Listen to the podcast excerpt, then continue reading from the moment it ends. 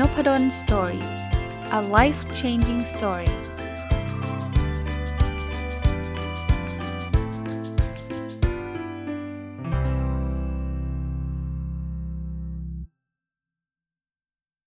สวัสดีครับ ยินดีต้อนรับเข้าสู่นบดอนสตอรี่พอดแคสต์นะครับ วันนี้เอาหนังสือที่ชื่อว่าบทเรียนคุณค่าความสุขและการลงทุน ที่เขียนโดย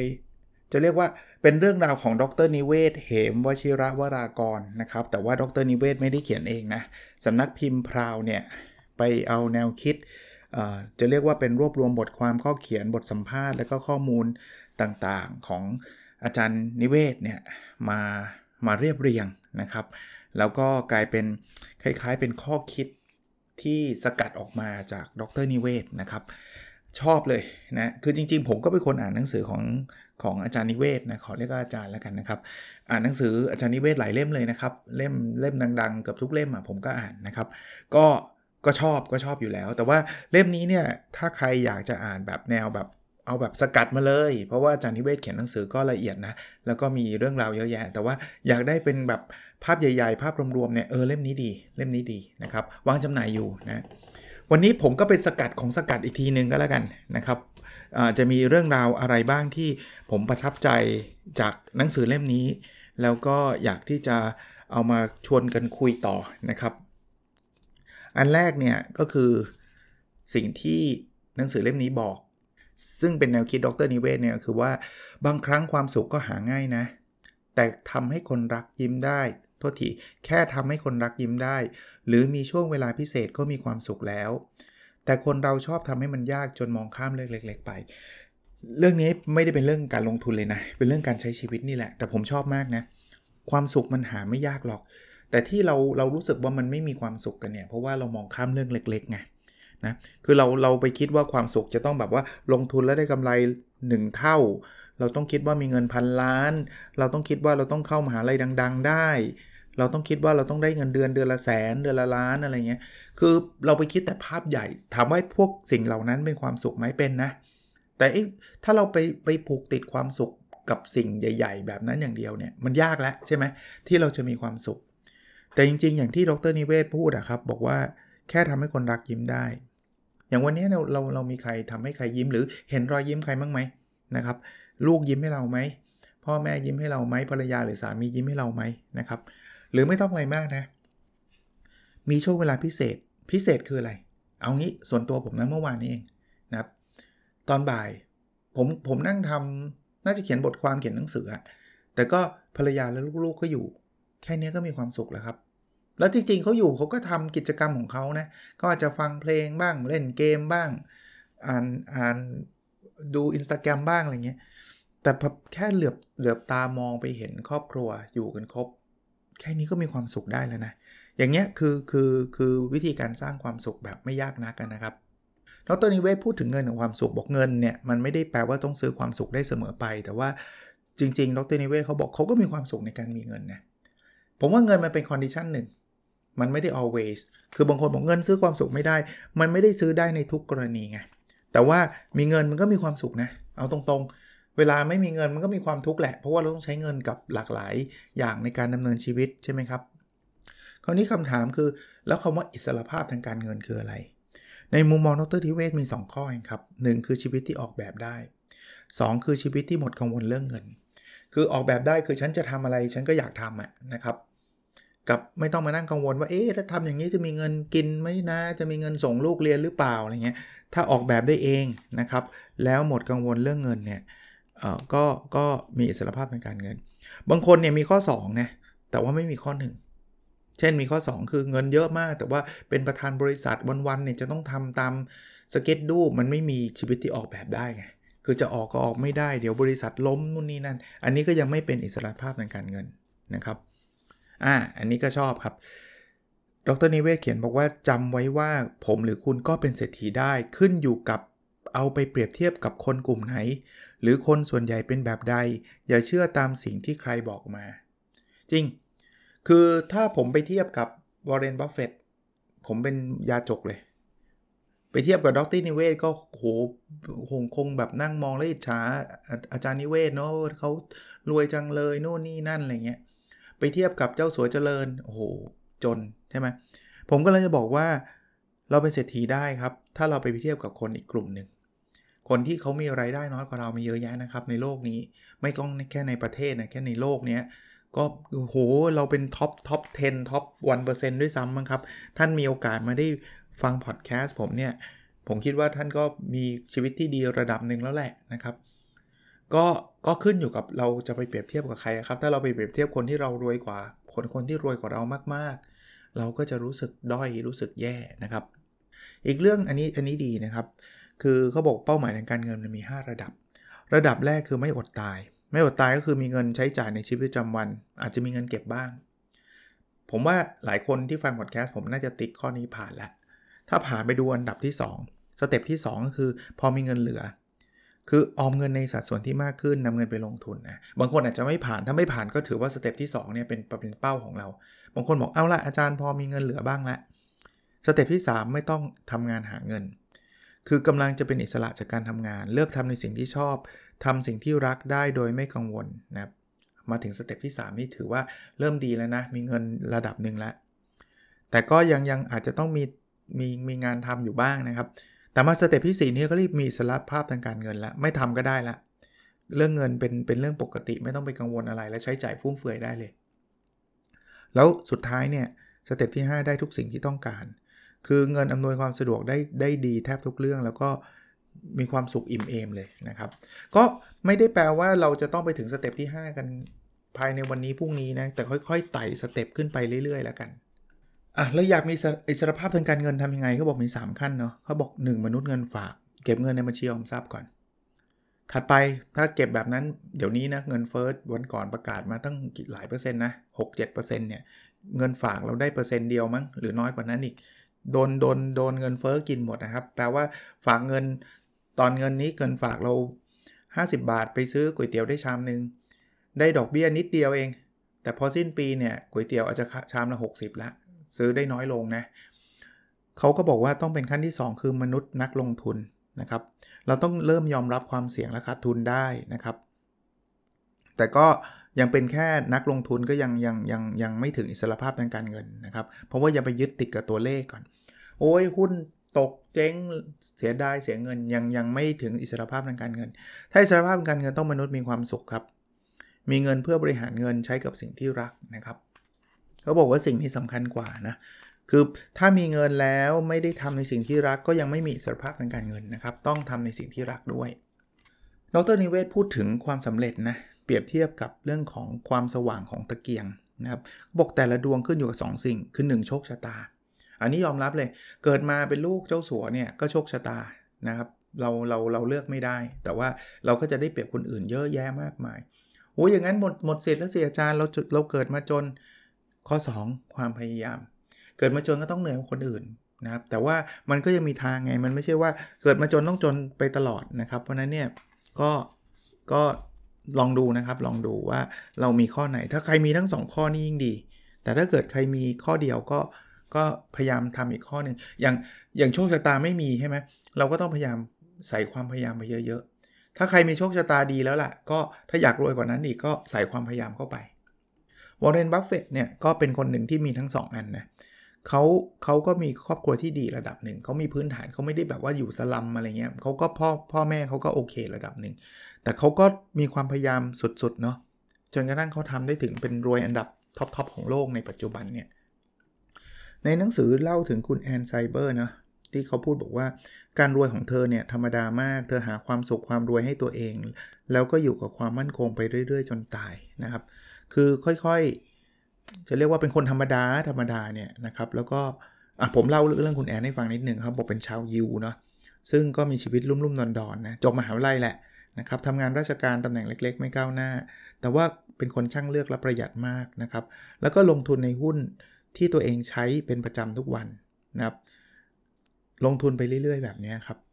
เขาลงทุนในโคคาโคล่านะบัดลมนะที่เด็กแถวบ้านชอบกินยานะครับที่ใช้บ่อยๆ ค่ายหนังที่ที่ดูนะครับ แล้วก็ก็ คือคือบางคนบอกว่าเป็นคนเพ้อเพ้อไปวันๆ ไม่ทำอะไรเดินไปเดินมาใช้เสื้อผ้าซ้ำๆนะครับ แต่จริงๆแล้วเนี่ย ตอนสุดท้ายเนี่ย ตอนที่เธอจากโลกไปเนี่ย เธอมีเงินอยู่ 22 ล้านเหรียญคืออันนี้ครับที่ที่บอกว่าถ้าเราพยายามมันทำได้จริง ๆนะครับอะมาดูอันถัดไปฮะดรนิเวศพูดถึง mindset 2 อย่างที่เรียกว่า fix mindset กับ growth mindset ลองดูที่ต่างกันยังไง เขาบอกถ้าเราชอบพูดกับตัวเองแบบนี้นะ จะทำได้หรอ ถ้าทำผิดมาอายนะ ฉันทำไม่ได้แน่เลย เนี่ยเรามี fix mindset เราจะเราจะไม่ค่อยก้าวหน้าเท่าไหร่ แต่ถ้าเราพูดกับตัวเองบ่อย ๆ ว่า ดูท้าทายจัง ฉันอาจทำได้ไม่ดีเท่าเท่าไร แต่ขอลองก่อน อันนี้คือลักษณะของ growth mindset อีกเรื่องเป็นข้อแนะนำของวอร์เรนบัฟเฟตซึ่งเขาคงเป็นฮีโร่หรือเป็นไอดอลของดรนิเวศด้วย แล้วก็สำหรับหลาย ๆ คนเนี่ยเขาบอกว่า if you cannot control your emotion you cannot control your money คือถ้าเกิดเราไม่สามารถควบคุมอารมณ์ของเราได้เนี่ยเราก็จะไม่สามารถควบคุมเงินของเราได้ เพราะฉะนั้นเนี่ยอยากลงทุนให้ประสบความสำเร็จเรื่องอารมณ์สำคัญนะบางคนเนี่ยพอเจ๊งหุ้นแล้วจะเอาคืนไม่คือเล่นเป็นการพนันไปเลยอะใช้อารมณ์เป็นตัวตั้งเนี่ยส่วนใหญ่ไปไม่รอดนะครับ แล้วก็บทสรุปก็คือบอกว่าจำไว้นะครับทุกอย่างฝึกได้และควรฝึกด้วย เพราะอารมณ์มีผลกับการเงินในพอร์ตของคุณ confirm confirm นะครับผมผมมีส่วนตัวนะ มีกฎข้อหนึ่งนะ ผมจะซื้อหุ้นซื้อคริปโต หรืออะไรก็ตามในการลงทุนผมเนี่ยกฎข้อหนึ่งก็คือผมต้องนอนหลับตอนกลางคืนแบบสบายใจ ถ้าลงทุนแล้วตอนกลางคืนขวัญผวา นอนไม่หลับตื่นมาเหงื่อแตกกลัวจะเจ๊งอย่างนี้จะไม่ทำเด็ดขาด เด็ดขาดไม่ว่ามันจะตัวเพื่อนบอกว่าเด็ดมากตัวนี้เปลี่ยนชีวิตได้เลยไม่เป็นไรยังไม่อยากเปลี่ยนเร็วขนาดนั้น เพราะว่าไอ้ไอเปลี่ยนชีวิตเนี่ยเพื่อนไม่ได้บอกนะว่าเปลี่ยนทั้งบวกหรือเปลี่ยนทั้งลบ มันอาจจะเปลี่ยนทั้งลบนะ จากที่มีบ้านอาจจะต้องนอนข้างถนนก็ได้นะ ต้องระวังตรงนั้นด้วยนะครับดรนิเวศเนี่ยเป็นคนที่ก็ไม่ได้เกิดมาร่ำรวยนะ ก็จะเรียกว่าเป็นคนชั้นกลางนะ ก็ก็ต้องฝ่าฟัน แต่อันนึงที่ผมคิดว่าเป็นข้อคิดที่ดีอันหนึ่งที่ดรนิเวศพูดถึงนะ บอกว่าปัญหาจะใหญ่จะเล็กก็แก้ชีวิตมีเท่านี้ เวลาเจอจังหวะหรือโอกาสดีๆ ก็ตักตวงพลิกวิกฤตให้เป็นโอกาส ผมอยากต่อยอดนะ ตอนนี้ดูเหมือนจะวิกฤต คือเออจะเรียกว่าโควิดเนี่ยจัดการเราทั้งโลกเนี่ยมา 2 ปีเต็ม ช่วงนั้นเนี่ยก็มีบางคนที่แบบตกงาน บางคนที่กิจการดีๆ ก็พังไป ผมเห็นร้านอาหารที่มึงมาเปิดใหม่ก่อนโควิดนิดเดียวอะ่ะ ผมยังไปทานอยู่เลยเนาะ ก็เจ๊งละเนระนาดนี่ยคือวิกฤต แถมหลังโควิด เราคิดว่าเอ้ยมันแบบจะสบายแล้วโอ้โห มันมีทั้งสงคราม มันมีทั้งเงินเฟ้อ มันตลาดหุ้นตอนนี้ก็เละเทะ ตลาดคริปโตก็เละเทะ มองว่ามันเป็นวิกฤต แต่ว่าในวิกฤตมีโอกาสนะ ลองดูซิว่าจุดไหน point ไหนที่เราสามารถที่จะจะทำให้เป็นโอกาสของเราได้นะครับ ดรนิเวศบอกว่า background ชีวิตเนี่ยไม่ได้มีต้นทุนอะไร ไม่มีคำว่าก้าวกระโดด ไม่ได้พลิกชีวิตข้ามคืน เพราะมีชื่อเสียง คือเขาใช้คำว่าชีวิตค่อยๆ up level ผมชอบแนวของดรนิเวศนะ อาจจะไม่ทันขาซิ่ง อาจจะไม่ถูกใจแบบ เฮ้ยผมอยากเปลี่ยนชีวิตวันเดียวอะ่ะแบบแบบเมื่อวานจนวันนี้รวยอะ่ะมันมีเรื่องราวแบบนี้เยอะ แต่มันเป็นเรื่องราวที่เกิดขึ้นไม่เยอะทำไมถึงมีเรื่องราวแบบนี้เยอะ เพราะว่ามันดูแบบมันดูน่าตื่นเต้นดีไง สมมุติว่าเป็นหนังเนี่ย หนังบอกว่าค่อยๆ รวย 30 ปีใครจะไปดูใช่ไหมหนังที่แบบ ประสบความสำเร็จ มันจะต้องแบบดราม่าแบบว่าจนจนจนจนอยู่แล้วอยู่ดีๆ ก็ทำอะไรอย่างหนึ่งแล้วรวยเลยอะไรเงี้ยหนังสือก็เป็นแบบนั้นเราเลยไปไปไปฝังแบบนี้ว่า เราจะต้องรวยแบบรวยเร็วอะแล้วในทางที่แย่นะก็คือโดนหลอกลวงง่ายเอ้ยลงทุนกับผมไม่รวยทันที 10 เท่าภายใน 2 เดือน ก็โกงทั้งนั้นเนี่ยก็ต้องฝากไว้ให้ระวังนะครับ ก็ถ้าอยากจะจะอยากจะรวยเร็วนะในหนังสือเนี่ย ดรนิเวศพูดอยู่หลายคำเลยคือการการมองว่าทุกวิกฤตมีโอกาสอยู่ เพราะว่าช่วงวิกฤตเนี่ยต้องบอกว่ามันเป็นช่วงที่คนคนไม่ค่อยกล้าทำอะไรเลยสักอย่างหนึ่งเอาเอาเรื่องหุ้นนะ ผมไม่ได้บอกว่าต้องซื้อตอนนี้นะ แต่ว่าหุ้นเนี่ยตอนที่มันตกกันเยอะๆ เศรษฐกิจมันแย่เนี่ยไม่มีใครกล้าซื้อหรอกใช่ไหมเพราะว่าถ้าซื้อแล้วเดี๋ยวมันมันพังมันแย่ แต่ช่วงนั้นอาจจะเป็นช่วงที่ราคามันมันมันต่ำมากๆอะ่ะ แต่พอวิกฤตผ่านไปสัก 3 ปี 5 ปี หุ้นมันขึ้นมา 3 เท่า 5 เท่า ตอนนั้นเราก็จะมานั่งคิดว่า รู้งี้ใช่ปะผมก็ไม่ได้พูดว่าตอนนี้ซื้อทุกตัวจะรวยทุกตัวนะมันก็ต้องคิดนะไม่ใช่วิกฤตมีโอกาสมันไม่ได้แบบว่าเอ้ยงั้นจิ้มไปตัวไหนฉันรวยทุกตัวไม่ใช่อีก มันก็มีจิ้มไปแล้วไอ้ที่แย่ก็แย่จริงแล้วก็ล้มละลายก็มีมันถึงไม่ง่ายไงถ้ามันง่ายคนรวยกันเยอะแยะแล้ว เพียงแต่ว่ามันมีจังหวะ มันมีจังหวะที่เราทำให้เราได้คิดนะครับ ก็ ดรนิเวศก็เป็นคนหนึ่งที่ช่วงนั้นก็เป็นวิกฤตที่ตอนต้มยำกุ้งนะก็ถูกออกจากงาน แล้วก็เอาเงินไปลงทุนในตลาดหุ้น ซึ่งตอนนั้นมีแต่คนขายไม่มีคนซื้อ ดรนิเวศก็ไปดูพิจารณาว่าเออบริษัทไหนมันมั่นคง มันมีแนวโน้มที่จะกลับขึ้นมาได้โน่นนี่นั่นเขาก็ประสบความสำเร็จ แล้วก็เรียกว่าเป็น VI นะครับซึ่งดรนิเวศก็เป็นคนเริ่มต้นคิดคอนเซปต์ประมาณว่า value investor เนี่ยมันมันมันสายเน้นคุณค่าเนี่ยแหละ ก็จะเรียกว่าเป็นเป็นเบอร์หนึ่งของประเทศเลยแหละนะครับ เป็นคนเริ่มต้นสายนี้ในการลงทุนนะนะแล้วหลังจากนั้นคนก็สนใจ แต่พอหุ้นมันขึ้นกันแบบว่าแบบเขาเรียกว่าอะไรนะ ไม่มีพื้นฐานเลยอะ่ะมันก็มีช่วงกระทิงใช่ไหมช่วงช่วงตลาดหุ้นกระทิงแบบขึ้นกันแหละมันก็พอคนมาเรียนรู้ VI ตอนนั้นก็หาไม่เจอล้วเพราะว่าราคามันไปกันหมดล้วนะครับดรนิเวศบอกว่า ผมเป็นนักสู้มา 40 กว่าปี ก่อนจะเริ่มลงทุนกล้าพูดเลยว่าประสบความสำเร็จน้อยมาก แต่พอวันหนึ่งลองเป็นนักเลือก คิดให้เยอะทบทวนอย่างดีก่อนที่จะลงมือทำนะครับคุณรู้ไหมครับ ชีวิตหลังจากนั้นผมสบายขึ้นเยอะเลย ทุกอย่างดีหมดผลตอบแทนสูงมาก ชีวิตเปลี่ยนไปทำงานน้อยลงแต่ชีวิตมีอิสระ และนี่คือชีวิตที่ผมเลือกแล้วด้วย คืออย่างที่บอกนะถ้าไม่ศึกษาไม่เลือกไม่คิด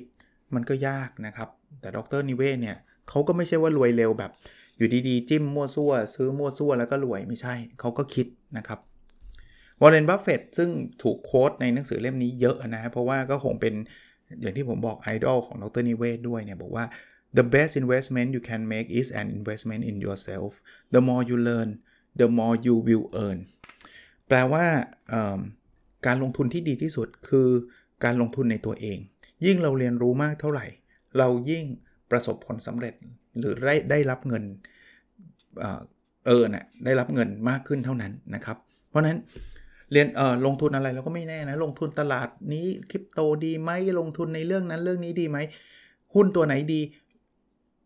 ไม่รู้หรอกว่าลงแล้วมันจะดีไม่ดี แต่อันที่ชัวร์สุดอะได้ได้แน่ๆคือลงทุนในตัวเองนะครับศึกษาหาความรู้อ่านหนังสือเรียนเรียนหนังสืออทดลองลองผิดลองถูก โดยที่ไม่ใช้เงินมากนักนะ อย่างเงี้ย ก็จะคุ้มค่านะครับดรนิเวศพูดถึงว่าการวางแผนด้วยก็บอกชีวิตที่ไม่วางแผนก่อนแก่ ยิ่งแก่ก็ยิ่งจ่ายมาก